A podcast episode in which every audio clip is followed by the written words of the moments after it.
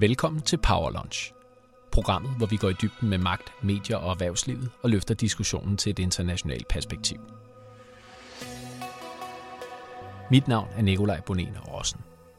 Jeg driver til hverdag et PR-bureau med internationalt udsyn og har taget udtrykket Power Lunch med hjem fra The Four Seasons Restaurant på Manhattan, hvor det siden 1979 har været brugt til at beskrive og institutionalisere frokostmøder mellem indflydelsesrige individer.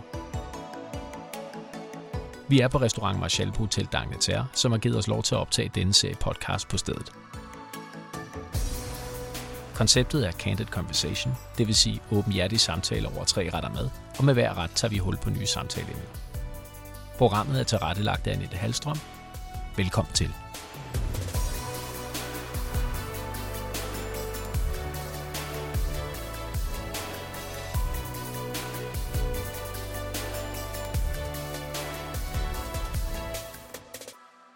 Paul Madsen er nu forhenværende chefredaktør på Ekstrabladet. Det var han ikke, da jeg først spurgte ham, om han ville være med i denne årets første episode af Power Lunch. Men meget har ændret sig siden det onsdag 10. marts blev offentliggjort, at han stopper efter 19 år på Ekstrabladet. 14 af disse som chefredaktør.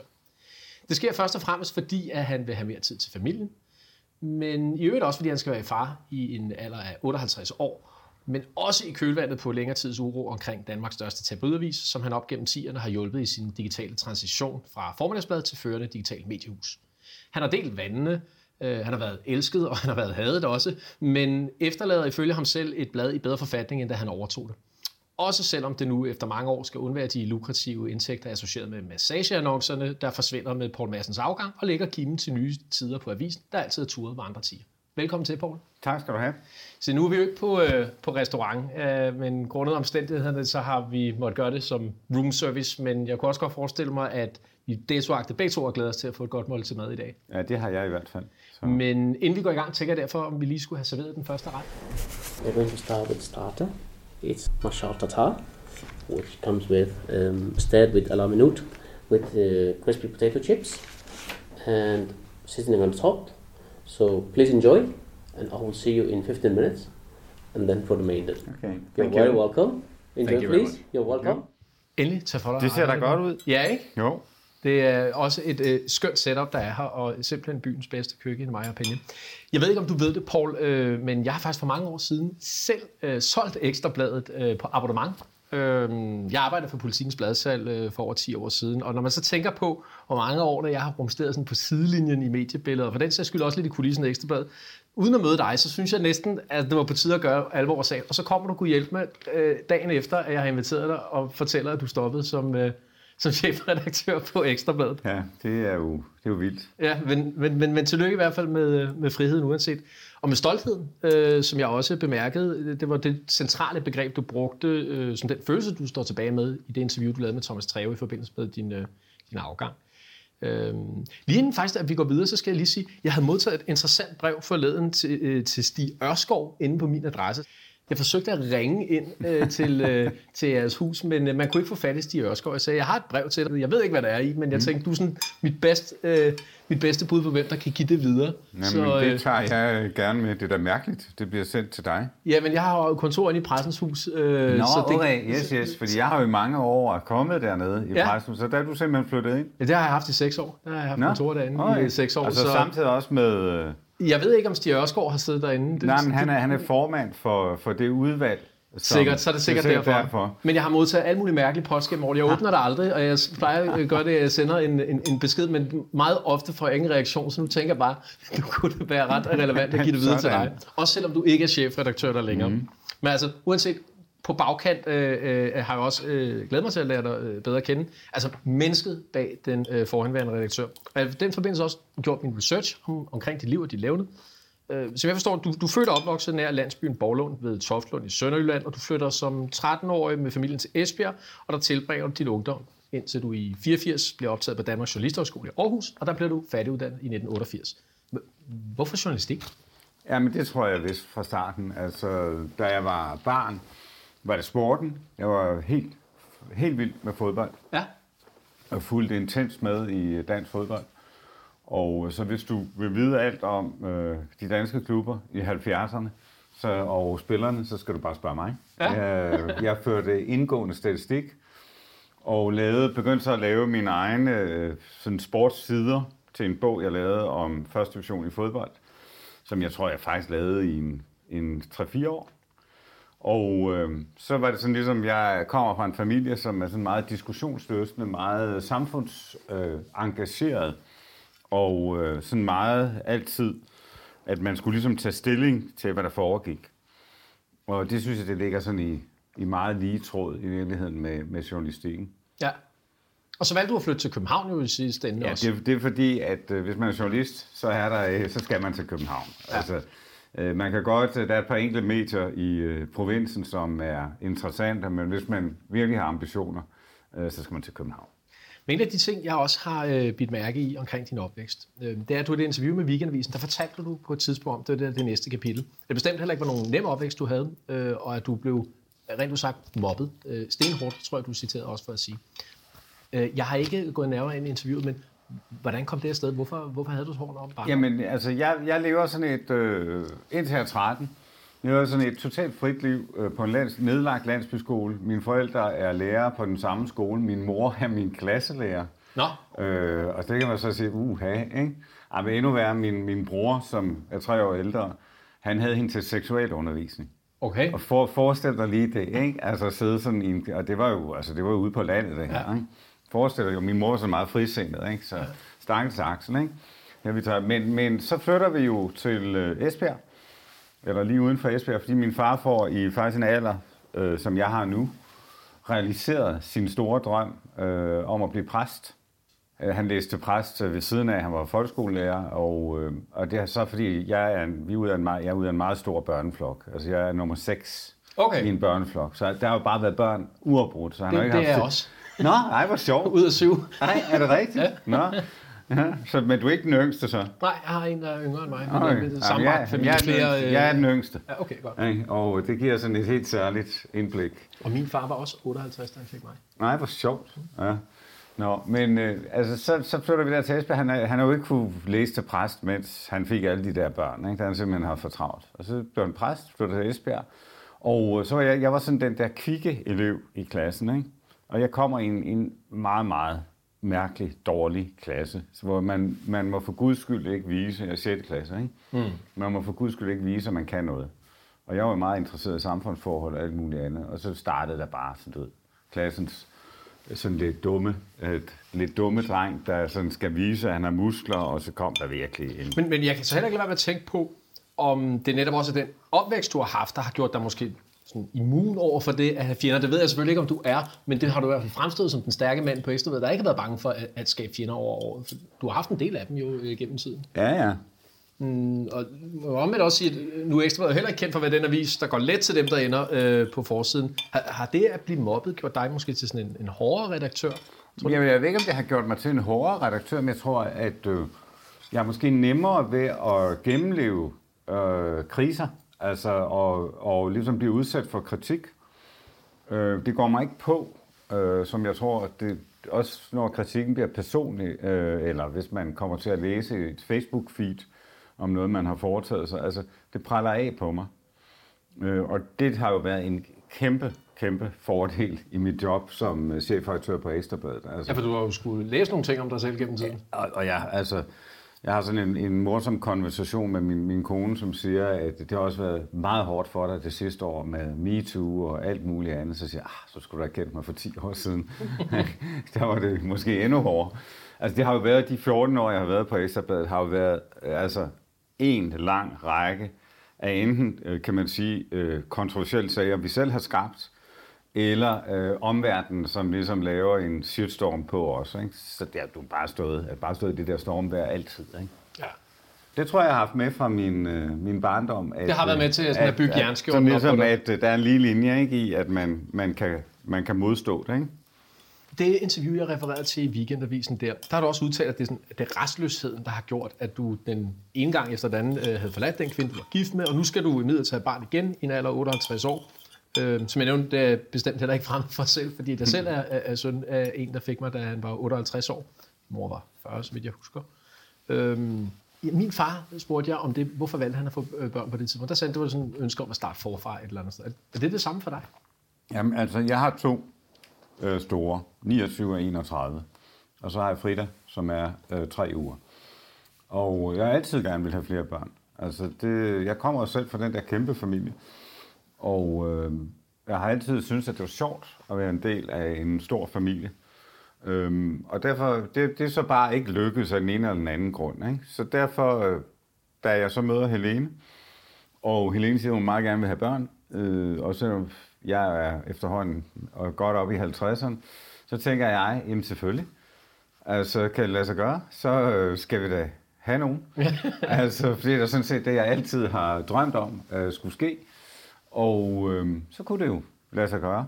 Øh, og så fik vi Frida, og det har jo været fantastisk.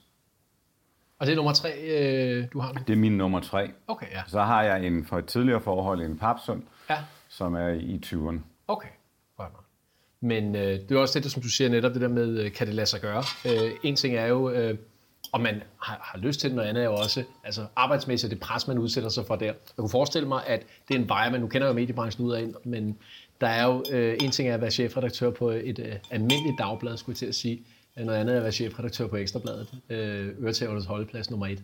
Det må have også have været et, et stressende environment øh, for dig. Det var noget af det, du også har, har udtalt øh, derom, at øh, det er meget for øh, familiens skyld, øh, at du også øh, Ja, altså det, og både og. Altså, ja, det er bestemt for familiens skyld. Altså, det er jo også i hele den her proces, øh, er det jo også gået op for mig, at øh, det at være gift med Ekstrabladets chefredaktør, det er med mig også en belastning. Fordi en ting er, at man selv, altså jeg selv ligesom, øh, jeg læser ikke de der Facebook-feed, og jeg lader mig ikke gå på af det. Er du overhovedet er du på Facebook? Ja, ja, øh, jeg er meget, men, men jeg er, øh, nogle gange læser det, øh, men jeg bliver ikke sådan, bliver ikke, du ved, ramt af det, øh, som man bestemt sagtens kan, ikke? fordi det er jo de værste ting, der bliver skrevet. Ikke? Verden på nationen? Ja, det er det, fordi det er usensureret. Okay, ja. Ikke? Altså, altså, believe it or not, men på nationen, der bortcensurerer vi jo et sted mellem 20 og 25 procent af alle indlæg. Okay, det var jeg, var faktisk ikke klar over, at, at, at det jo, altså, vi, eller vi har, vi har moderation på, men fordi der er så mange indlæg, kan vi simpelthen ikke fange alt. For det, det, det er vilde ting, der bliver skrevet ind på nationen. Ja, fuld, det, fuldstændig vanvittige ting. og det, det, det lagde jeg også mærke til, at du havde øh, sagt i interviewet der med Thomas Treve. Det var en af de ting, du måske også havde overvejet at lægge ned. Ja, ja. Men omvendt er det jo, har det jo været en... Altså, det var jo nærmest Facebook, før der var noget, der hed Facebook. Jeg kan ikke huske, hvad kom først. Ja, Jeg tror, at de kom nogenlunde samme tid i Danmark, ikke for omkring 15 år siden. Så det var lige før, jeg startede øh, min anden omgang øh, på Ekstrabladet, ikke? at øh, der havde man startet Nationen. Ja. Men, men altså, Nationen, øh, synes jeg, øh, er ved at have udspillet sin rolle. Altså, jeg har jo forsvaret den, den ene gang efter den anden, og det har jeg ud fra det der med, at øh, det var en ventil øh, i samfundet. Det var vigtigt at have den fremme i lyset, mennesker, der mener noget, som er så voldsomt, som det, de mener. Det, der jo bare er problemet med nationen, altså kommentardelen af nationen i dag på Ekstrabladet, det er, at det er en meget, meget lille gruppe, som, som bruger enormt meget tid, og det er jo dejligt. øh, altså, der er folk, der lever derinde. Altså, de bruger 6-8 timer om dagen på nationen. Altså enkelte brugere? Ja. Okay. Og, men, men det betyder også, Har man, at du... jeg, jeg, har, jeg har ikke dykket ned i det univers, men har, har man profiler ligesom på Ja, Facebook? det har man, men, men man, har, øh, man kan være anonym, og det mener jeg i virkeligheden også er et af de største problemer. Ikke? Det er, at, at du er anonym, øhm, og, det, og det gør, at folk bare går amok. De kender hinanden. Altså, der er en lille gruppe på under 10.000 mennesker, som står for, eller omkring 10.000 mennesker, står for 85 procent af alle kommentarer. Hold op. Og, og vi taler jo altså om mange tusind. Det lyder lidt ligesom Twitter i Danmark. Ja, det, det er da lige nøjagtigt. Men- men lidt lavere altså, det, det er sådan en anden klub. Twitter, ja. det er de der wannabes politikere, ikke? Og så har vi dem her, det er folk, der er brede på samfundet, ikke? Ja. Men det er sådan, jeg tror også, det er sådan nogenlunde øh, samme størrelse, ikke? Men det er jo, det er jo den der øh, digitale øh, transition, øh, som, øh, som du jo også har været med til at oversee din rolle af, af chefredaktør på Ekstrabladet, der virkelig har blomstret øh, med øh, din embedsperiode, øh, om man så må sige. Og det bliver også spændende at se, hvad der kommer til at ske øh, going forward med Ekstrabladet øh, øh, som, som, som, som trykavis. Øh, men øh, det kan vi jo lige vende tilbage til øh, ved et senere tidspunkt.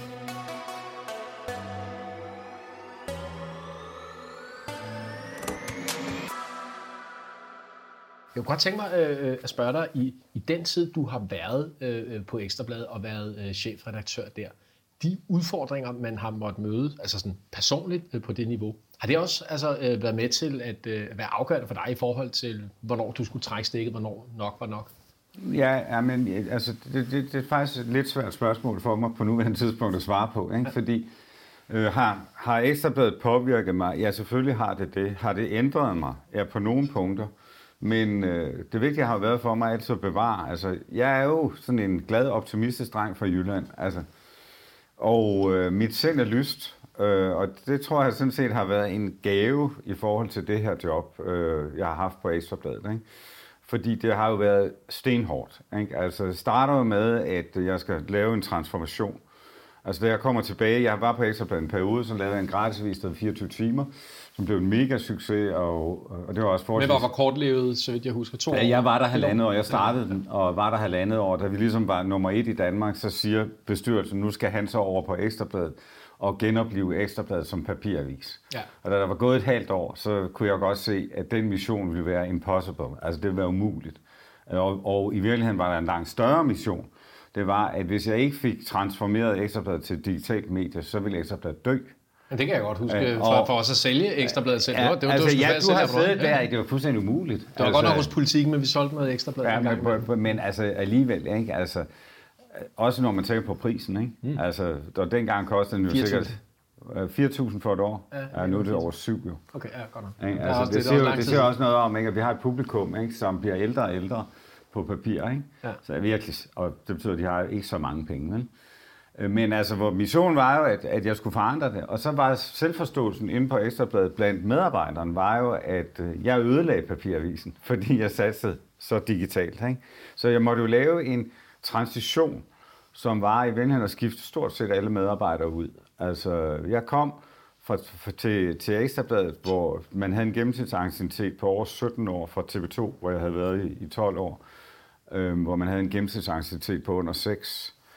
Og i dag er det, tror jeg, omvendt, at TV2 har den, den lange anciennitet, og Ekstrabladet har en meget kort. Altså masser af unge folk, ikke? Men, men det var jo en hård tid. Den hårdeste tid, jeg har haft på Ekstrabladet, det var de første 3-4 år hvor jeg skulle forandre medarbejderen. Ja. Altså den modstand, jeg mødte, var voldsom. Ja. Øh, var, var der så stor en, øh, en modvilje mod det? Ja, altså der var modvilje blandt medarbejderne, fordi at øh, de synes papirvisen var det fede, øh, og at det digitale var det ufede. Ja. Øh, og det har jo ændret sig fuldstændig i dag. Altså, hvor, øh, du, hvis du tager en ung journalist i dag, så, så, så når jeg laver ansættelse som admin, så i gamle dage, man får jo selvfølgelig avisen gratis, ikke? Ja. Så siger nej tak, det vil vi ikke. Altså, ja. Vi gider ikke gå ned med den i containeren. Vel? Altså. De abonnementer, jeg har i dag, der øh, øh, altså fravælger jeg bevidst også ja. øh, papiravisen, simpelthen fordi det, det er problematisk, man kan læse i avisen online alligevel. Ja, men altså, jeg, det, det gør jeg jo. Altså, jeg har jo papir, selvfølgelig. Ekstrablad, ikke? Men øh, jeg har, udover det, og det kan jo, nu man er fri som chefredaktør, så kan, kan man jo sige hvad som helst. Ikke? Jeg har weekendavisen, ja. udover det. Okay. Og så ellers andre, alle andre læser jeg digitalt. Okay, men ikke noget andet fra JP Politikens Hus? Nej. Nej, det var ikke værd at bruge Altså, politikken, det er for kedeligt. det er simpelthen spild af tid.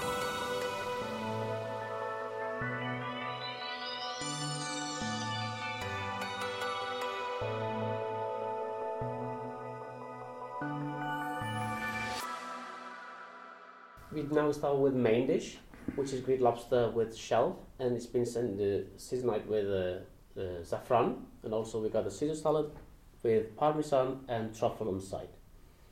Hope you enjoy the meal. Great, thank, thank you. So you. Much. Enjoy, please. Thank you very much. You're very welcome. Det dufter godt. Ja, men den er øh, ja. enormt god, den her, så jeg vil næsten sige, at du skal, ja. øh, du skal starte ud, øh, Paul.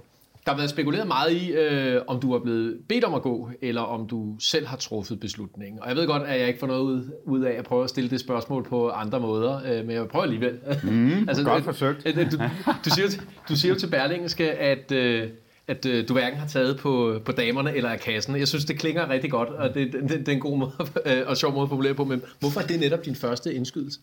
Jamen det er fordi, vi befinder os jo i en MeToo-tid, hvor øh, når en ældre herre, en boomer som mig, 58 år, stopper i et topjob, så tænker alle, whoops, hvem er det lige, han har taget på? Øh, eller øh, tidligere ville man tænke det med kasse, men i dag er det sådan, ikke, at man er nødt til at gå ud og forklare, at det har man faktisk ikke gjort. Nu kan man så sige, jeg tror ikke, der er så mange, der tror, at jeg har taget på nogen. Jeg har nogen kone, og har lige fået et barn. Øh, så det gør det en, en smule nemmere. Det, og det er jo det, at som et eller andet sted, synes jeg jo er en af de større problemer i øjeblikket. Det er, at du skal ud og forsvare, at du ikke har gjort noget. Uh, for at det for folk på en eller anden måde giver mening, at man finder på at stoppe. Ikke? Så tror jeg, nu er jeg jo sådan en mand, der har jeg vant til at tale meget og tale mig gennem uh, også kriser. Og uh, derfor har jeg jo selvfølgelig gjort meget ud af uh, at stille op alle steder og fortælle den historie, som er den rigtige historie. Jeg tror godt, når jeg, jeg forklarer den, at folk godt kan se, at der er en form for ræson i den. Altså, jeg har siddet meget længere, end både jeg selv øh, og alle andre havde forestillet sig i et, et voldsomt job. Altså formentlig mediebranchens hårdeste øh, job. Jeg har elsket det og været vild med det. Men det betyder jo også, at jeg har jo realiseret mig selv fuldt og helt som chef. Altså 14 år i det der job forandrede, det, forandrede alt mange gange. Så derfor er det, at det er svært at sige til sig selv i den situation, nu skal du stoppe. Mm. Altså at gå videre, for det er stadig sjovt. Ja, ikke? det bliver man lidt afhængig af. Ja, man bliver, man bliver simpelthen afhængig af det. Ikke? Øh, og derfor har jeg tumlet med tanken i en del år, at jeg skulle stoppe, men i virkeligheden aldrig rigtig taget mig sammen til det, eller ture. Så er det, jeg møder Helene, min kone, og vi får, øh, hun bliver gravid. Så ved jeg også, at det her, det kan blive turning point for mig. Det kan blive det tidspunkt, hvor jeg tør kaste mig ud i noget andet. Og det, det var meget åbenlyst, at øh, da min datter kom, at, øh, at nu skulle jeg videre. Altså det gav mig ny energi. Og øh, det gjorde, at jeg fik lyst til en hel masse andre ting. Og så fik jeg selvfølgelig også lyst til at være øh, sammen med hende øh, rigtig meget. Og så er det jo ikke, altså, det var heller ikke, det var ikke noget mærkeligt i, at jeg taler jo selvfølgelig med mennesker. Altså, jeg har jo også en mus-samtale, som alle andre har. Altså, min er med øh, bestyrelsesformand Lars Munk, og vi taler jævnligt sammen. Og vi går en tur øh, for tre uger siden, øh, op ved mit sommerhus i Kikhavn. Og øh, da vi når frem til Knud Rasmussens Varde, han, altså polarforskeren har et hus deroppe, der bygger sådan en Varde ude ah. foran, så tænker jeg, og vi snakker frem og tilbage, og Lars siger til mig, på et eller andet tidspunkt skal du jo stoppe. Altså, det siger sig selv. Ja, så, og så tænker jeg, gud, det kan sgu da godt være det nu. det var lidt ligesom dit sign. Ja. Øhm, men der har altså, der har været uro det seneste års tid på Ekstrabladet, netop efter alle disse uh, MeToo-påstande. Og i interviewet med Thomas Treve, der sagde du, at du heller ikke ved, om du har begået fejl, men benævnt samtidig, at det var klassisk dig-svar. Altså underforstået, man laver aldrig fejl som chefredaktør. Alligevel kan man godt lige have lavet lidt fejl. Det, det vil sige, det er noget, som jeg som PR-mand faktisk har ofte haft oplevet rigtig mange gange, og også haft svært ved at forstå. Hvorfor er det så svært at indrømme som redaktør eller journalist, hvis man har lavet en fejl? For det oplever jeg ret ofte, at mange øh, magtfulde mennesker i mediebranchen mm. øh, ofte har et svært forhold til det der med at indrømme en fejl. Hvor, hvorfor er det? Jamen jeg synes, hvis jeg nu skal være helt ærlig, så synes jeg faktisk, at jeg er ret god til at indrømme fejl.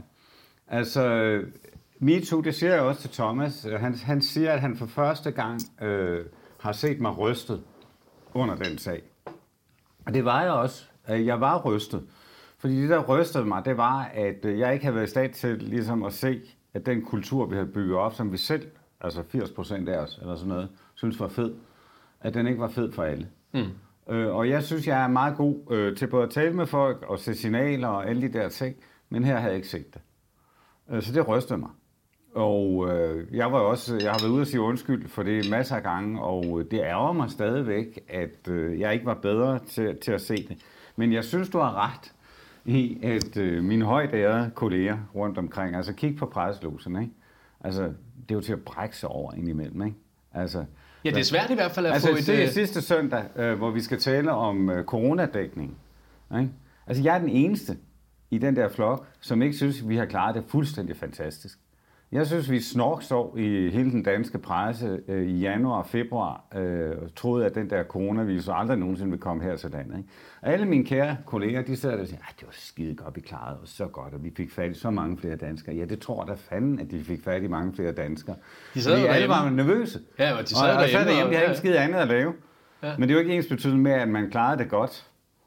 Nej, men, men det er også, altså, selve coronadækning også... Øh, øh, håndtering heraf og, og, og kritikken af, den, den vil jeg nemlig også meget gerne komme ind på. Øh, noget af det, jeg tænker på lige at vende tilbage til, også til det med fejl der, øh, fordi der er helt sikkert også sket mange fejl i dækning af det, det tror jeg, de fleste efterhånden kan sige. Men du nævnte det der interview med Treve også, at du engang var kommet til at hænge en uskyldig mand ud på forsiden for et mor, han ikke havde begået. Det er jo så selv en meget stor fejl. Mm. Øh, men også lidt en mere banale genre, tænker jeg, øh, at det er en, en, en obvious blunder. Er der andre øh, sådan store fejl, du godt vil fremhæve sådan på falderæbet, at, at du har lavet, som du ellers stadig godt kan se, det der, det kunne man godt have gjort anderledes? Jamen, det, altså, man kan ikke sidde så længe, som jeg har gjort på den der post, øh, hvis man ikke laver fejl.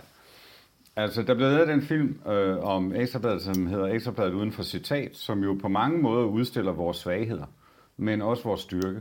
Den har jeg ikke set. Hvad, hvad, hvad er det? Jamen, det er i de to år, at følger Michaela Krog, en dokumentarist, Ekstrabladets arbejde inde i huset. Du skal se den. Mm. Fremragende film. Totalt ærlig. Øh, som, hvor jeg ligesom havde som udgangspunkt at sige øh, i den, øh, forud for den film, altså enten skal hun have adgang til alt, eller også skal vi ikke lave den. Mm. Og øh, så er det jo en adgang til alt, og det vil jo sige, at øh, det, det man jo oplever i den film, det er jo også den tvivl, som jeg selv har undervejs, om det kan lykkes for eksempel at redde papiravisen. Øh, og man, man ser de overvejelser, som bliver gjort i forhold til at, at skulle redde papiravisen. Og det synes jeg, jeg synes det er så glædeligt, og det er noget af det, som jeg, jeg tænker bagefter, hvor er det fedt, vi gjorde det. Men der er der, i den der film ser man der også nogle af de fejl, vi begår. Som for eksempel? Jamen, som jo er, at vi involverer ikke medarbejderne tidligt nok. Altså, det lykkes os aldrig at forklare medarbejderne nødvendigheden af den forandring, som skulle ske. Og det gør, at de bliver meget på tværs. Og det kan man se. Altså, okay, men altså, det kan man sige, det er sådan mere intern organisatoriske... Jo, men der kan man sige, det er jo... Det er jo det, altså, du kan jo ikke lave nu noget... Nu tænker jeg i forhold til sådan øh, sager, øh, offentlige Nej, øh, sager. Nej, jamen der, altså, jeg har prøvet at virkelig at bryde min hjerne på, hvad fortryder jeg? Mm. Altså, der er selvfølgelig nogle små ting. Men øh, mange har jo tænkt, at nu, nu kommer han så ud og fortæller, at hele den der gisselsag, som, hvor vi kørte i 837 dage. Shipcraft. Øh, nej. Var det ikke det? Jo, Ship, ja, ja, med de to danske gisler, øh, ja. Søren og Eddie. Øh, den fortryder jeg ikke et sekund. Altså, man forsøgte, da de kom hjem, ligesom at gøre os til, øh, altså spænde sig til, at det var ekstrabladets skyld, de havde siddet dernede meget længere. Ikke? Ja, den, den, den ændrede lidt karakter, ja, den der, det startede de med, at... sag øh, mod os og får en kæmpe erstatning, og de får den største påtale for pressen nogensinde. Men hvor vi så også viser os at være... Øh, pressen tvinger os til på forsiden af Ekstrabladets papiravis at trykke, at vi får kritik. Øh, og det synes jeg så selv var en af de mest geniale ting, jeg har lavet i min tid. Så sagde jeg, okay, fint nok, så vender vi bare avisen om, og så trykker vi den bagfra. Sådan at bagsiden er den rigtige forside, og så har vi pressenævnets øh, forside på den anden side. Ikke? Okay. så, Men den sag kan jeg godt huske, der ja. vendte den sig om, øh, altså, øh, ja. på den måde forstået, at I havde jo øh, I, I to øh, fra start af Gislernes parti, fordi der, der, der tror jeg, det ekstra jo netop karakter som ja. den med den lille mands øh, forsvar. Yes. Øh, men det viser, at den lille mand øh, i sidste ende følte sig øh, udnyttet af Ekstrabladet i den Lige nøjagtigt. Og det, det er jo selvfølgelig også... Altså det er også en af de ting, jeg sidder tilbage med øh, og tænker, hvorfor fanden lykkes det os ikke ligesom at vinde den sag øh, totalt? Mm. Altså, hvorfor er det, det lykkes nogen at få den spændet rundt til, at det er virkelig os, der er krænkeren frem for hjælperen? Ja. Og det, det, det, altså det, er sådan, det kan jeg jo så fundere lidt over nu, jeg har lidt bedre tid øh, hvordan man skal gøre. Men, men hvis du tænker på sådan store journalistiske ting, øh, hvor vi, øh, der har jeg ikke, altså vi har lavet meget om Lars Løkke. Øh, ja, han er gaven, der blev ved med at give, sagde du. Ja, og det må man altså, det må man simpelthen også bare sige. Øh, at, og jeg har jo sådan det der forhold til Lars Løkke i øvrigt, at, at jeg synes jo, han er en af de sjoveste politikere. Jeg har også sagt i forbindelse med de afskedsinterviewer, jeg nu har givet, at hvis man skulle vælge, hvem man drikke en øl med i Folketinget, så vælger jeg Lars Løkke. Det bliver ja. en sjovere aften. Jamen, det er der flere, der har sagt ja, til mig. Der er også ja. flere, der har sagt, at jeg bliver nødt til at have ham ind her på et tidspunkt til en frokost, og det kommer ja, måske det også til at ske på et tidspunkt. Det vil, du, øh, det vil du se, at det vil være underholdende og sjovt. Ja, så bliver det ikke Chablis, så bliver det fadet. Nej, nej, det gør det.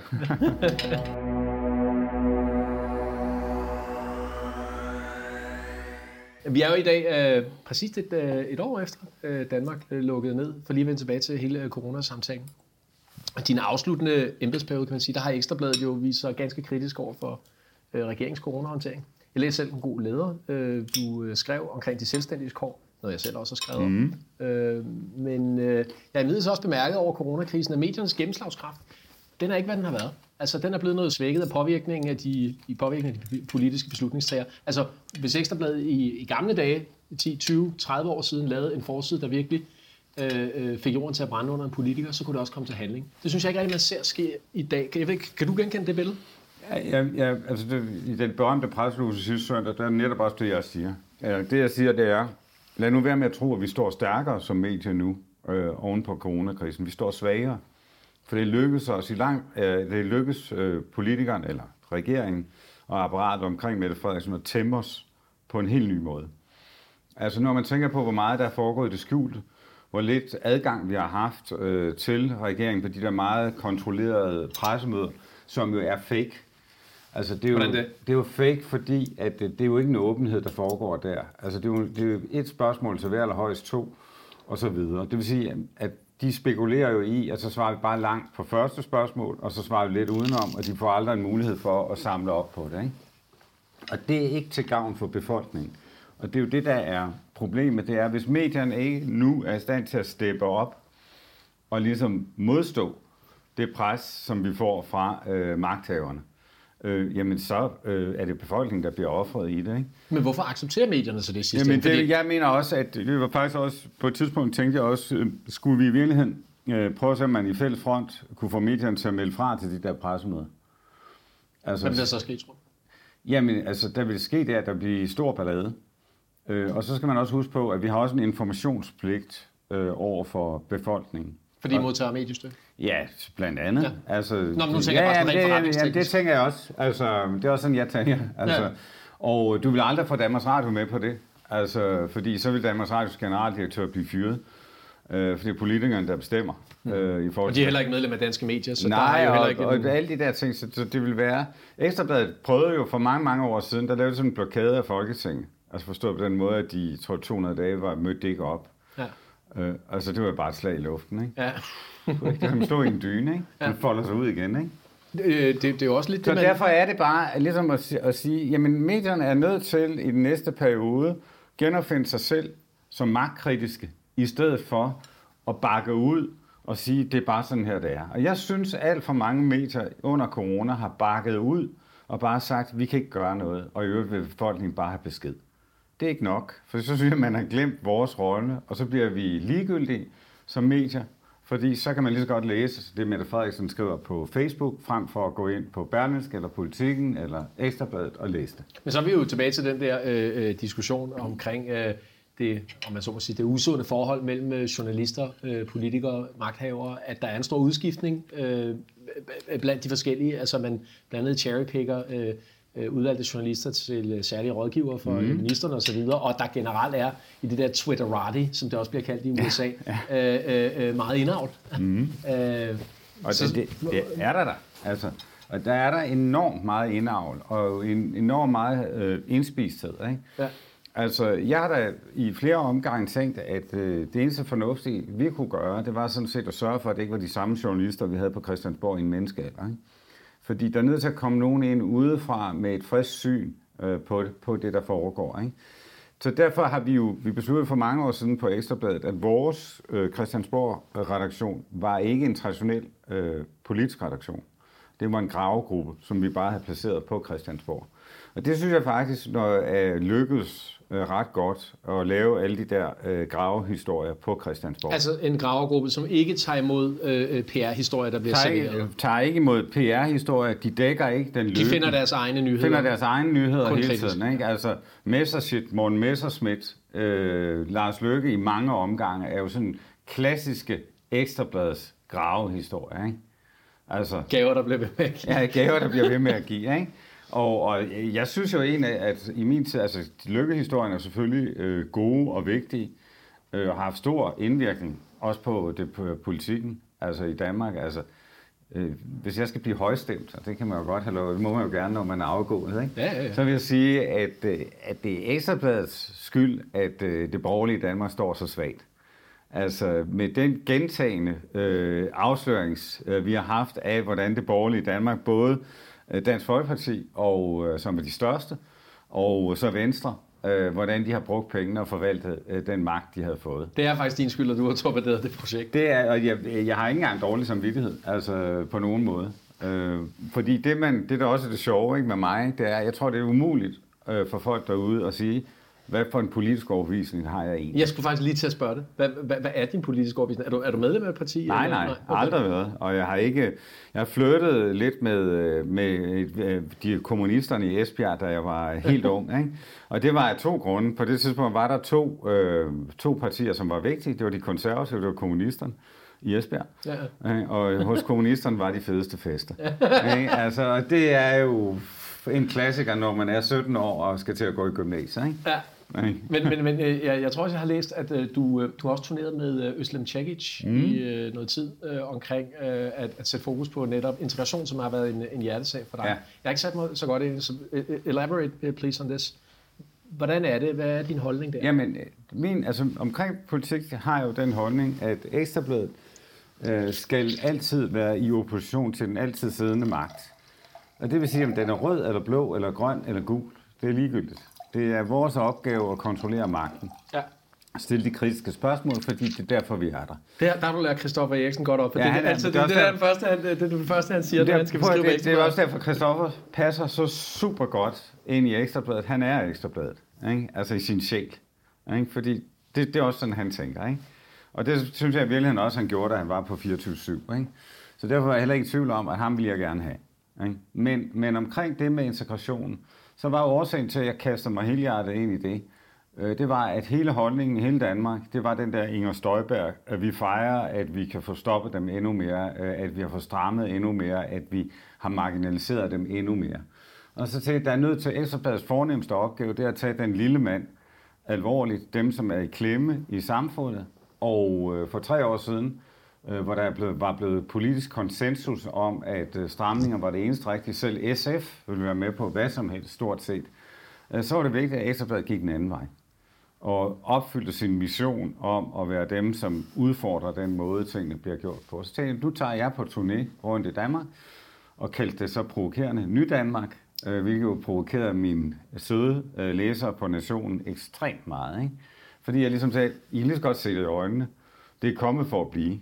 Lad os nu få det bedst mulige ud af det i stedet for. Og så tog Øslem og jeg rundt i Danmark og så på, på eksempler der, på integration, der var lykkes, og bragte dem videre. Og lavede sådan en bibel til sidst på øh, fem punkter til nydanskerne og fem punkter til danskerne om, hvordan øh, man kunne få integrationen til at blive bedre. Okay, godt nok. Mm. Så, så, så hænger det bedre sammen. Men, men, men jeg kunne netop også godt forestille mig, at det er en, øh, Øh, et, et, et, et træk, der godt kunne provokere mange af, af, af nationens læsere. Fordi det, du så også implicit siger, det er, er der, der, der har været en, en indvandrerfinsk tone øh, blandt nationens læsere. Ja, enormt, og ja. alt for meget også. Og det er jo noget af det, som vi bruger allermest tid på at moderere. Det er jo den tone. Og så er der sikkert nogen, der vil synes, at det, det gør de ikke godt nok. Men omvendt kan man sige, at vi er også nødt til, hvis vi vil have nationen, at give dem lov til at kommentere og øh, give, afspejle et billede af, hvad der også er mennesker i Danmark. Altså, stram kurs er jo et eksempel på, at, at, den, at det der, vi ikke kan lide at høre om specielt politikens læser, og dem, der ligesom er som politikens læser, ikke kan lide at høre, at det findes. Og vi kan ikke negligere det, vi er nødt til at tage det alvorligt. Jeg synes jo, at stram kurs stillet op, øh, var det, det største demokratiske sejr, vi nogensinde har haft i Danmark. Stillet op, vi hørte på ham, det var forfærdeligt at høre på ham, og så blev han fravalgt. Mm. Men det, det var jo i, øh, man kan jo sige, det var, det var jo i 11. time, skulle jeg til at sige, altså det var jo tæt på. Ja, i, men det, jeg tror, at det i 11. time, fordi han fik lov til at få så meget taletid i den valgkamp, at der var nogen, som havde tænkt, det var vigtigt at have sådan en som ham, og tænkte, nej, det er sgu ikke så vigtigt alligevel. Og det er jo det, som demokrati skal kunne, og det, at man kan stille sig op og lave en fri debat, skal kunne øh, vise, det er, at det er sådan her, det er. Mm. Og lytte efter og ja. finde ud af, om du gider det, eller du ikke gider det. Ja, og det er jo klart, altså medierne er jo til i sidste ende også for at give den ventil for, at den del af befolkningen, øh, eller alle dele af befolkningen, kan være repræsenteret i den offentlige øh, opinion. Men det var jo også interessant at se øh, den måde, øh, hans, hans, hans kritikere jo øh, ikke måske helt havde forstået, at jo mere du øh, hælder benzin på bålet, jo mere brænder det. Det er det. Og, og, og, og, og et eller andet sted, så kan man jo se, øh, i, i hvert fald kommentarsporet inde på øh, Nationen, det bærer præg af, at der har været mange af hans tilhængere, der har været der, der måske øh, et eller andet sted er blevet feedet meget af det. Har I så ikke været en, en, en katalysator for øh, øh det had eller den, øh, øh, den ideologi, øh, som ligger til grund for, øh, for hans overbevisning? Nej, det synes jeg, altså jo, det, det, det er der jo nogen, der mener. Altså det er jo, det er der faktisk mange, der mener. Øh, min holdning til det er, at man kan ikke sige sådan noget her hjælp. Der er mange, der mener, at vi skal lade, vi skal lade være. Øh, Øh, vi skal overhovedet ikke høre på den, vi skal sortere alt fra. Ikke? Men jeg er bare nødt til at sige, så finder de andre steder, altså holdningen er der. Altså der var 1,9 procent af den danske befolkning, der støttede ham, på trods af, at alle andre fordømte ham. Ikke? Og, og så er det bedre at have den der 1,9 procent frem i lyset, så de ikke i det mindste kan sige, der er ikke, vi har ingen steder, øh, vi kan stemme. Vi kan ikke stemme på nogen, for de har udelukket øh, det, vi øh, mener fra at stille op, og vi kan jo ikke få lov til at debattere omkring det mm. nogen steder. Og det, altså jeg mener, det er, vi er nødt til at have de der steder, som, øh, som gør, at vi får også det, vi ikke kan lide at høre frem i lyset. Øh, for kun derigennem kan vi jo i virkeligheden få nogle mennesker, som måske er på vippen til at ville støtte dem, øh, til at forstå, at det her, det duer ikke. Mm. Nu er det ikke fordi, at det skulle handle så meget om, om, omkring den del af det. Det vi jo rent faktisk kom fra her, Paul, øh, nu udviklede samtalen sig lidt, men det var jo, øh, og sådan at gøre det, når man er et godt selskab, men det var jo øh, øh, i forbindelse med den her et år for coronanedlukningen. Øh, jeg bemærkede jo, som jeg nævnte for dig, øh, at du havde øh, skrevet den her leder øh, omkring de selvstændige kår i Danmark, og at øh, de også øh, nu godt kunne trænge til at få lukket op. Og når vi kigger ud af gaden her på, øh, på Kongens Nytorv, kan vi se, at samtlige andre restauranter og butikker øh, er, er lukket, og der er rigtig mange, øh, der lider derude.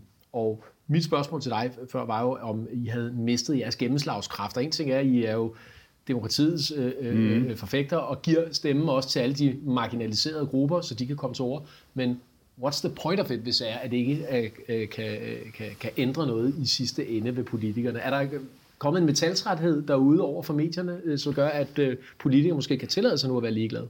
Ja, altså der er i hvert fald sket det, at på grund af, at der er så mange medier, og nyhedsstrømmen går så hurtigt, øh, altså man skal jo forstå, at Ekstrabladet laver 250 enheder, altså historie om dagen, cirka. Og da man kun havde papiravisen, lavede man 25. Hmm. Ikke? Altså det giver jo et helt andet øh, spil ikke? Og det betyder også en krise eller en skandale øh, fra Ekstrabladet. Øh, den varer øh, to døgn max, hvor den tidligere kunne trække ud og måske vare 10 døgn, og så har man glemt den. Så det er et godt staldtip, det der. Ja, det er, det er super fint. Øh, jamen, det var faktisk Søren Pind, der engang fortalte mig, så sagde i gamle dage, så vidste man, at når en krise startede, så gik det en hel uge. Ja. Nu ved man, at nu går der et døgn eller to. Ja. Og, og det mener jeg også er... Sådan, so today's ill fordi, wind is tomorrow's breath of fresh air? Ja, fordi at alle uh, mindsetet, at alting er speedet op, uh, så mindsetet er, at vi går videre til det næste. Ja. Ikke? Altså, der er ikke nogen, der tvæler ved noget så længe. Men har I så ikke kannibaliseret et eller andet sted i jeres eget varemærke, jeres egen slagkraft? Jo, er ikke ekstrablad, det vil jeg så sige. Fordi, øh, og det, det var altid godt at kunne fortælle anekdoter. En, jeg kender, øh, søn er ansat i Københavns Kommune, øh, og de ved ikke, at øh, de kender mig rigtig godt. Øh, og han er i en børnehave, og så kommer, lægger han to hænder på et barn, og øh, det må man ikke. Altså når man skal i rette sætte børn, så er det sådan noget med indrapportering til områdeleder og forvaltning. Ja. Ja. Fordi som de sagde til ham, vi skulle jo nødt have, at den her sag ender på forsiden af Ekstrabladet. Ja. Det er et eksempel for tre dage siden. Ja, men det er, og, og det er jo... Og det, det er detergent, altså ja, det, det kan afskrække. Og det er, det, er, det er stadigvæk det der, og det, det er jo der, hvor Ekstrabladets brand er super øh, fedt, fordi det, at vi kan afskrække folk i Københavns Kommune fra øh, ligesom at begå fejl, eller ikke rapportere fejl videre, det, det, det er vigtigt. Men, men hvis du spørger, om vi har løst opgaven i corona, øh, det har vi ikke. Altså heller ikke Ekstrabladet. Altså vi har forsøgt, men øh, vi har været op imod øh, nogen, som var stærkere end os. So we start with the dessert now, which is getanasal on the bottom, and then with the chocolate mousse on the top. And I hope you enjoy. Looks so nice. You're very welcome. very fine. Thank You're you very welcome. Enjoy the meal. Paul, det, øh, det store spørgsmål, som der er rigtig mange medier, der stiller lige nu i de her dage, har jeg i hvert fald lagt mærke til efter øh, din udmelding, det er, hvor, hvad er Ekstrabladet øh, uden øh, Paul Madsen, og hvor skal det hen? Øh, og hvad, hvad skal de? Hvad vil de? Det fortæller jo måske også lidt om den institutionaliserede rolle, du har øh, opnået for Danmarks frækkeste avis, tror jeg engang I blev øh, benævnt. Øh, der er først og fremmest det kommercielle aspekt. Øh, hvordan stiller det Ekstrablad lige nu, at du netop har meldt ud, at I vil stoppe øh, de her øh, massageannoncer, som jeg forstår jo i sidste ende har været en ret betydelig del af jeres øh, kommercielle drift. Og på bagkant af dine opsigelser, har I altså også offentliggjort, at øh, jeres kommercielle øh, direktør øh, Claus øh, Hofbrix, han ønsker at fratage. Øh, er der en sammenhæng med det her og stoppet med øh, salget af massageannoncer? Ja, men altså sammenhængen er jo, at Claus og jeg var et, et, et team, og øh, som har har stået side ved skulder, skulder ved skulder i øh, de sidste fire år i en, en meget voldsom øh, digital øh, kommersiel omstilling. Altså det jo, har man jo ikke hørt så meget om. Men, øh, Men vi har jo omstillet, altså redaktionen blev omstillet øh, for en hel del år siden til den her øh, kommersielle, øh, eller til den her digitale øh, virkelighed, som vi befinder os i. Og hvor den kommercielle side ikke rigtig har været. Det har Claus øh, lavet om på, altså øh, sammen med mig, ikke? De sidste år. Og derfor vidste vi godt, at hvis en af os gik fra Ekstrabladet, eller hvis jeg gik fra Ekstrabladet, så sagde Claus, så går jeg også. Vi er et par, øh, og så nogle andre, der bare skal tage over herfra. Okay, godt nok. Så jeg kørt så, den her... Øh, ja, så det har været et par løb med os, og derfor er der ikke, der er ikke noget mystisk i det andet end at Claus siger, jamen, så er det også for mig et uh, tidspunkt, øh, hvor jeg skal prøve noget nyt. Okay. okay. Og øh, jeg forestiller mig, at jeg skal arbejde sammen med Claus, også fremadrettet. Spændende. Der er flere projekter stykker. Ja, ja, der er masser. Men, prøv, tillad mig at spørge. Det her med massageannoncer, altså det har undret mig i langt bare navnet. Altså, ja. øh, men det er jo fordi... Hvorfor, det, hvorfor, hvorfor ikke kalde det... Altså, men det, er, det, det er jo prostitutionsannoncer, ikke? Altså, jo, jo, det er, altså, det er sex. Ja. Altså sex eller prost, det er jo prostituerede, der tilbyder en ydelse som ja. er sex. Ja. De tilbyder jo ikke sådan almindelig et massagevideo i skulderen. Nej. Men det er jo fordi, man har opfundet et navn, way back, ja. til noget, som øh, var lidt lummert, og noget, som helst skulle ligesom pakkes ind noget pænere. Ja. Og derfor er det blevet kaldt massage, ja. i stedet for det, der er prostitution. Ja, ja. Men, men, men, ja, og det ved jeg jo selvfølgelig godt, men, men, men, men det undrer mig jo bare, altså, fordi det viser jo lidt det der, den der tabuisering, der har været øh, omkring det, ja. øh, og øh, at det jo har været øh, altså sådan, kan man sige, på, øh, på tålt ophold, øh, om man så må sige. Øh, og, øh, og, det, og det viser jo også et eller andet sted den der, både... Øh, villig til at beholde det, og modvillig til ikke at adressere det, at ja. det har været øh, øh, pakket ind i det her øh, øh, papir, øh, som har gjort det, så, så kunne det ligge her og rumstere som et eller andet. Men hvad, hvad var det, der gjorde det, altså, når altså, I besluttede at tage det ud? Jamen, altså, jeg har længe, øh, gerne, eller længe, i hvert fald et stykke tid, gerne vil af med det. Øh, fordi jeg synes, det blokerer for øh, enormt meget andet, øh, som Ekstrabladet står for. Det betyder blandt andet, at jeg jo i offentligheden i de her 14 år har skulle ud og forsvare det mindst 3-4 gange om året. Og det, det betyder, at så får jeg ikke taletid til det, som er det vigtige Ekstrabladets budskab, transformationen af en traditionel papiravis til en førende digital spiller og vores journalistik. Mm. Og der tænkte jeg, at når jeg nu så gerne har ville af med det et stykke tid, så er et tidspunkt selvfølgelig, når man er på vej til at gå, så kan man få noget med. Øh, og jeg har længe ville af med det, øh, men der er også en økonomisk side af det. Øh, og Ekstrabladet er jo, øh, ud over det der fede øh, journalistiske medie, så er vi også en forretning. Øh, og det vil være forretningskritisk at, at tage det ud tidligere, medmindre man får øh, bestyrelsens opbakning til, at øh, man så ikke skal levere et resultat, der er lige så stort som det, man plejer at levere. Og det er ikke forretningskritisk længere? Nej, fordi så, nu har vi bestyrelsens, eller mine efterfølgere har bestyrelsens opbakning til, at det ikke bliver forretningskritisk ved, at de skal levere det samme resultat. Selvfølgelig kan de ikke det. Mm. Altså, man kan ikke erstatte en forretning her. Derfor har det jo for mig handlet om den der balancegang, som, som mit job jo altid har været. Mm. Du skal tjene penge for at være, øh, øh, kunne stå fuldstændig frit i forhold til øh, alle. Øh, det var der sagde vi også, sagde jeg nej til coronastøtte. Øh, fordi jeg tænkte, Ekstrabladet tjener stadigvæk penge. Der er andre, øh, vi kritiserer folk, der tjener penge for at modtage coronastøtte, så kan vi ikke selv modtage øh, mm. coronastøtte. Øh, og på den anden side, at hvis jeg havde droppet øh, massageannoncen, nu siger jeg det selv, jeg er blevet påvirket af mit eget job, ja, ja. Øh, at hvis jeg havde droppet dem, øh, så havde jeg måske øh, stået i en situation, hvor jeg skulle fyre 30-40 øh, journalister. Øh, så det har været en opvejning af, øh, at jeg selvfølgelig øh, også er chef for 300 medarbejdere øh, og skal lave en forretning, som gør, at jeg stadigvæk kan beskæftige 300 medarbejdere. Men, men apropos netop dine efterfølgere, nu er der givet rådet videre til blandt andet Christoffer Eriksen og så, så Pernille Holbøl, som er konstitueret chefredaktør. Skal de så ud og afskede 30-40 nye medarbejdere, fordi at du har Nej, afskedet? altså det var, det var jo, jeg betingede mig jo for at tage uh, massageannoncer med ud af døren, da jeg gik, mm. at uh, de ikke skulle det her. Men der er jo ingen garantier. Altså mediebranchen er jo ligesom alle andre brancher en branche i konstant omstilling. Mm. Øh, så derfor kan det selvfølgelig godt være, at de om, om nogle år, men det første år kommer der ikke til at ske noget. Okay. Er det egentlig offentligt, hvor, mange, øh, hvor meget det omsætter? Nej, det er det ikke. Okay. Øhm, og, og Ballpark fik jeg. Hvad siger du? Ballpark fik jeg, cirka.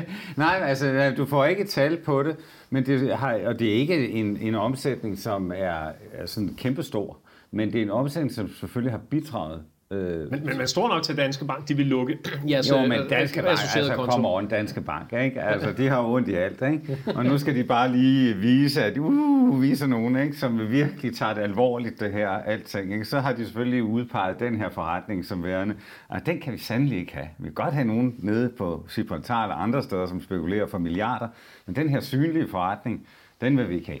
Ja, okay, godt nok. ja, men det, det, jeg, jeg, jeg, kan sagtens se din pointe i det, men øh, det er i hvert fald, øh, summa summarum, du efterlader i hvert fald noget af navn øh, til øh, Pernille Holbøl og Christoffer Eriksen, som de så skal øh, håndtere efter dig. Og det er jo det store spørgsmål, som folk øh, øh, stiller nu. Hvor er det ekstrabladet på vej hen? Øh, og også i forhold til øh, chefredaktionen, jeg tænker vel ikke, at det er øh, meningen, at man skal have en delt chefredaktion på den måde, som der er nu. Øh, nu er hun jo godt nok konstitueret, men sigter man efter, at øh, ekstrabladet skal have sin første kvindelige chefredaktør? Jamen, det kan da godt være. Altså, det er jo, jeg er jo lykkeligvis øh, ude af den øh, diskussion. Når man er forhenværende, så har man også trukket sig fra det og, og bliver spurgt, så, og det er jeg, så vil jeg sige, der er to meget dygtige øh, unge chefredaktører, jeg overlader øh, stolen til. Og hvis det kan være i samme stol, så synes jeg, det vil være genialt. Fordi de kan to meget forskellige ting, og er to meget forskellige øh, kompetencer øh, og personligheder og måde at være på. Men sammen kan de mere, end jeg kunne. Men kan, men, men, men kan de i virkeligheden gøre det ud for en enkelt chefredaktør? Det kan da godt være. Altså det, tidligere har man, jeg er den første chefredaktør i Ekstrabladets historie, der både har været CEO og ansvarshavende. Og det er jo normalt på alle andre medier. Ja, men det har det ikke været på Ekstrabladet. Der havde man Hans Engel og Ben Falbert. Og ja. inden da, der havde man Ben Falbert og Svend Ove Gade. Mm. Og sådan har øh, kongerækken været hele vejen ned gennem historien Okay. på Ekstrabladet. Så det kan man, altså man kan jo gøre, hvad man vil. Men, men det, det, jeg efterlader, det er jo et ekstrablad og en kurs, som er sat. Altså kursen og måden, man er ekstrabladet på, var jo øh, den samme også før mig. Altså det er det her no bullshit, tør hvad andre tiger. Mm. Det jeg håber, det er, at øh, specielt synes jeg også de seneste par år, at vi har fået skærpet den profil øh, mm. på ekstrabladet. Og øh, vi har lavet en 2025 strategiplan, øh, som bare, øh, som de, Christoffer og Pernille jo har været en væsentlig del af at få lagt på skinner. Og det er også derfor, jeg siger, hvis man egentlig skal vælge et tidspunkt, som er forholdsvis rigtigt, der er ikke noget, der er perfekt. Pernille er for eksempel gravid og skal have tvillinger, så, så hun skal jo også på barselsordlov. Christoffer har lige fået et barn for tre uger før mig. Så der er virkelig babyboom i chefredaktionen øh, på Ekstrabladet. Så, så der vil jo være en udskiftning hele tiden.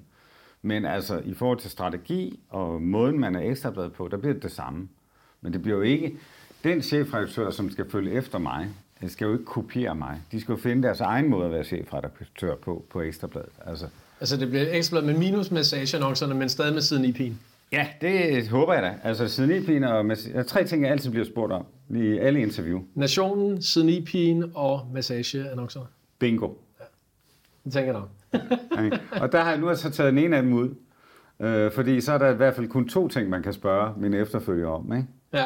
Men, men hvor man også kan sige, at øh, når man tager noget ud, så skal man jo også vide, hvad vil man sætte ind i stedet. Altså, hvad er det, det skal give mulighed for, hvis du stopper noget? Og hvad er det for nogle øh, pejlemærker, der skal være i ekstrabladet? Så det er jo også vigtigt, at ekstrabladet stadigvæk har det der, øh, at vi er sådan den frække dreng i klassen, dem der gør det modsatte. Der tror jeg, at massageannoncen for 20 år siden øh, var skide fedt for Ekstrabladets image, fordi der var alt for sådan, uh, uh, uh, dem vil vi overhovedet ikke have noget med at gøre. Så sagde Ekstrabladet, kom ind, kom ind, kom ind, det er et lovligt erhverv, så why not øh, med at annoncere her hos os. Ikke? Siden i pigen et oprør øh, tilbage i tiden, så var det ved at ryge ud, jeg var ved at lugte. Øh, heldigvis var der nogen, der sagde til mig, lad nu være med det. Jeg skulle, jeg skulle til at sige, løber I ikke en åben dør ind der? Er det Jamen- oprør ikke øh, fuldstændig Jo, det er øh, ude. udkæmpet? Jo, øh, men omvendt kan du sige, at hvis man skal omkring sexannoncerne, hvis man skal tale om dem hele tiden, mm. også som ny chefredaktør på Ekstrabladet, så kan man ikke tale om det, der er det vigtige, nemlig den journalistik, som skal fylde alt for Ekstrabladet. Og det samme i forhold til... Øh, Siden EP'en skal, skal blive, fordi siden EP'en er et, et lovligt erhverv også, men det er jo nogle piger, der har besluttet sig til at få taget nogle fede billeder, øh, og så skal man også bare huske på, at Ekstrabladet er ikke kun for København K. Ej, det, det har været med til at institutionalisere ekstrabladet. Ja, lige nøjagtigt. Ja. Jeg, jeg synes, det har været med til at bringe Ekstrabladet derhen, at vi var noget særligt. Og det tror jeg er enormt vigtigt, at man, man fastholder. Ja. Modsat jo, øh, altså jeres modstykke i, i BT, som jo er mere øh, familievenlig, øh, øh, om man så må sige. Øh, men jeg, øh, jeg lader mærke til, at du afsluttede dit øh, interview med Thomas Treve med at sige, at det, du godt kan lide ved hans stil, det er, at han skriver det, han mener, han står ved. Øh, og han står ved det, og det er for dig indbegrebet af ekstrabladet. Og nu vil du jo selv være, øh, og bebuder, at du vil fortsætte med at være meningsdanner, du holde foredrag om, om, om shitstorme, øh, og jeg antager, at du også kommer til at fremstå lige så øh, bramfri og ufiltreret som altid. Men spørge, kan du klare dig på egen hånd uden ekstrablad i ryggen? Det har været, øh, det har været din bodyguard et eller andet sted igennem Ja, og det, og det lige nej, det jeg synes jeg er et super spørgsmål, fordi jeg har jo altid vidst, at jeg stod oven på ekstrabladet. Ja. Altså, ekstrabladet var mit fundament. Øh, så kan man så sige, det jeg kommer til nu, det er, at jeg står på egen ben, men jeg skriver stadig i ekstrabladet. Og øh, folk derude vil jo forbinde mig øh, med ekstrabladet, og jeg er også medarbejder, eller freelance-medarbejder på ekstrabladet. Men, men jeg tænker, at øh, jeg er jo ikke den, der skal ud og øh, forsvare ekstrabladet mere. Nu er jeg bare en stemme i debatten, som har den der no bullshit tilgang, ligesom ekstrabladet har. Men jeg skal ikke ud med alle lortesagerne og jeg, jeg skulle lige sige, kan du overhovedet holde dig frem? For vi talte jo tidligere om netop, ja, altså, at, at jeg, det, kan, jeg, kan sagtens holde mig. Jeg, jeg kan mærke, at øh, når de, sådan de seneste dage her, ikke, at øh, for hver dag, der går, så puh, det er sgu meget godt, det er ikke mig, der ligesom... Jeg, jeg sige, hvor, hvor mange søgsmål har du egentlig haft sådan mange, i igennem årene? Mange. Cirka? Fem om året. Fem om året? Ja. Okay, godt. Og så kan du gange op. Ja. Ikke?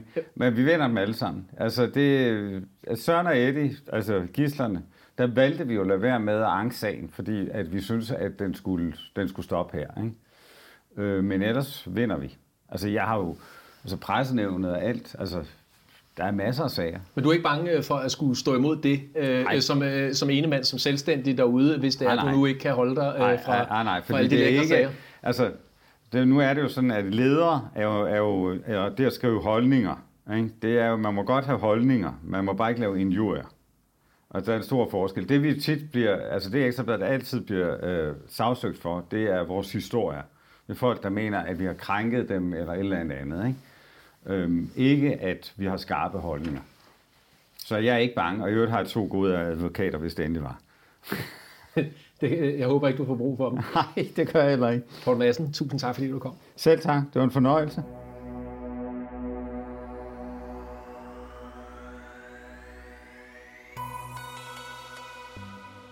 Du lyttede til Power Lunch. Mit navn er Nikolaj Bonin Rossen. Programmet var tilrettelagt af Annette Halstrøm. Tak fordi du lyttede med.